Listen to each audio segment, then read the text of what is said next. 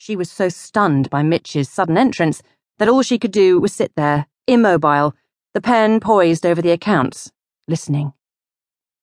When she'd passed through the club earlier, it had been packed with a typical Saturday night crowd out for a good time. With the door closed and her mind on the accounts, she'd barely registered the disturbance until Mitch came up to give her the glad tidings. Now, above the sudden mad pounding of her own heart, she could hear glasses smashing tables being overturned, women screaming, and a man's voice roaring threats. Oh shit. It was happening just as Marcus Redmayne had said it would when he came into another of her clubs two weeks earlier, trying to scare the arse off her. She was scared now, all right. Her legs felt weak underneath her as she forced herself out of the chair and hurried to close the door. For a moment, she stood with her ear pressed to the wood listening to the pandemonium downstairs. Oh, fuck. Oh, God. Oh, help. Trembling, she turned the handle, stepped out onto the landing, and peered over the banisters. There was a fight going on, people with baseball bats and bike chains striking out at anyone who got in their way, and women were running, shrieking in fear. Clara's heart was beating so hard she was afraid it would tear its way through her chest wall and thump to the carpet in a bloody heap. Fulton Sears. There he was, in the centre of the room, huge and bald and ugly as sin, swinging left and right with brass knuckle dusters, his hands red with blood all the way up to the wrists, wallowing in this bloodbath like a hippo in the mud. Limp with fright, Clara edged backward, trying to be invisible. But before she could make it back to the office, he looked up and saw her there. She froze. His face split in a wide grin. She saw him knock one of the waiters to the floor, and then glance up again, up to where she stood on the landing, and. Shit! He was coming up!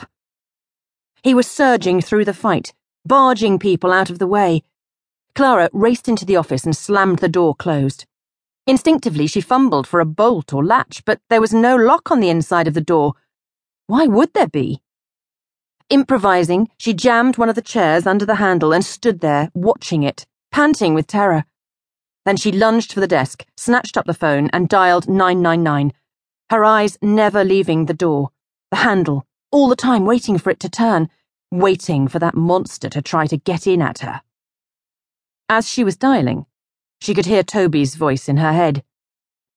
Whatever happens in the clubs, we don't ever call the police.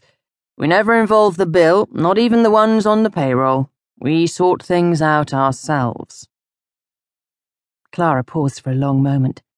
Then she slammed the phone back down onto its cradle, looked around for a weapon, anything to defend herself. There was nothing.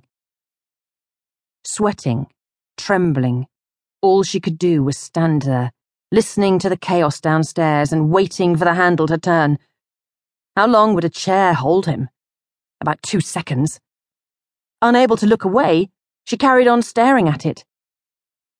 Oh, God, please help me, she thought, her pulse deafening in her ears. She felt she was going to pass out or throw up, sickened by the images flashing through her mind of what he'd do when he got his hands on her.